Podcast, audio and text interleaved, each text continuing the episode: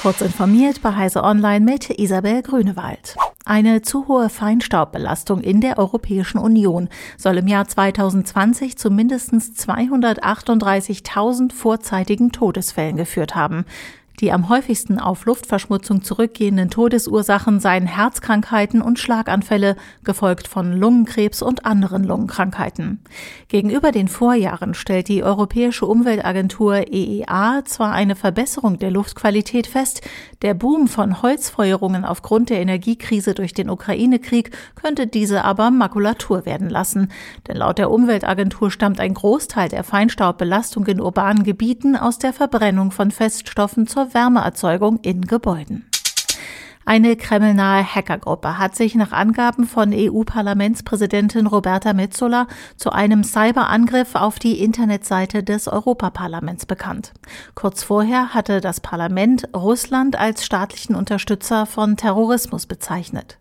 Offenbar handelt es sich bei dem Angriff um eine DDoS-Attacke. Laut Jürgen Schmidt, Senior Fellow Security bei Heise, sei dies eher als symbolische Geste zu werten, ohne nennenswerte Auswirkungen auf die reale Welt. DDoS-Angriffe haben nicht das Ziel, Daten abzugreifen. Der Grünen-Abgeordnete Rasmus Andresen bezeichnet die Attacke als Warnschuss und fürchtet, dass Europa nicht ausreichend auf solche Angriffe vorbereitet sei. Laut einer Studie des Internetknotenbetreibers D6 sind Verzögerungen in der Internetverbindung dafür verantwortlich, dass deutsche Büroangestellte im Durchschnitt eine Woche an Arbeitszeit über das Jahr verlieren.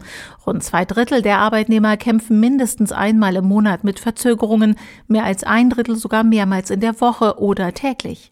Ivo Ivanov, Geschäftsführer und Vorstandsvorsitzender bei D6, weist insbesondere auf die Anbindung zur Cloud als Bremse hin Unternehmen, die ihre Rechenlast und Anwendungen in die Cloud verlagern, müssten sich gleichzeitig auch darum kümmern, den Zugang dazu so direkt wie möglich zu gestalten.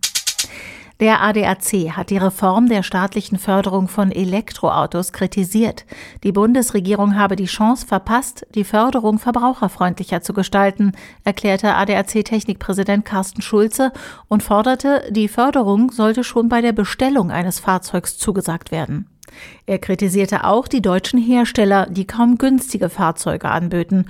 Die Elektromobilität wird nur dann erfolgreich sein, wenn sie jedermann zugänglich ist und nicht etwa ein Nischenprodukt für Gutverdienende bleibt, sagte Schulze.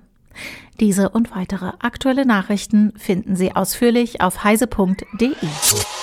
Werbung Agil zusammenarbeiten, mit Spaß ans Werk gehen und Spielraum für eigene Ideen nutzen, das kannst du in der Rossmann IT. Ob in der Logistik, den Filialen, der Zentrale oder im E-Commerce, wir schaffen echten Mehrwert. Wir suchen Spezialisten für unsere drei Bereiche agile Entwicklung, IT-Betrieb und IT-kaufmännische Dienste. Neben Angeboten zum mobilen Arbeiten bieten wir Flexibilität. Lust, Teil eines echten Familienunternehmens zu werden? Dann bewirb dich jetzt unter jobs.rossmann.de.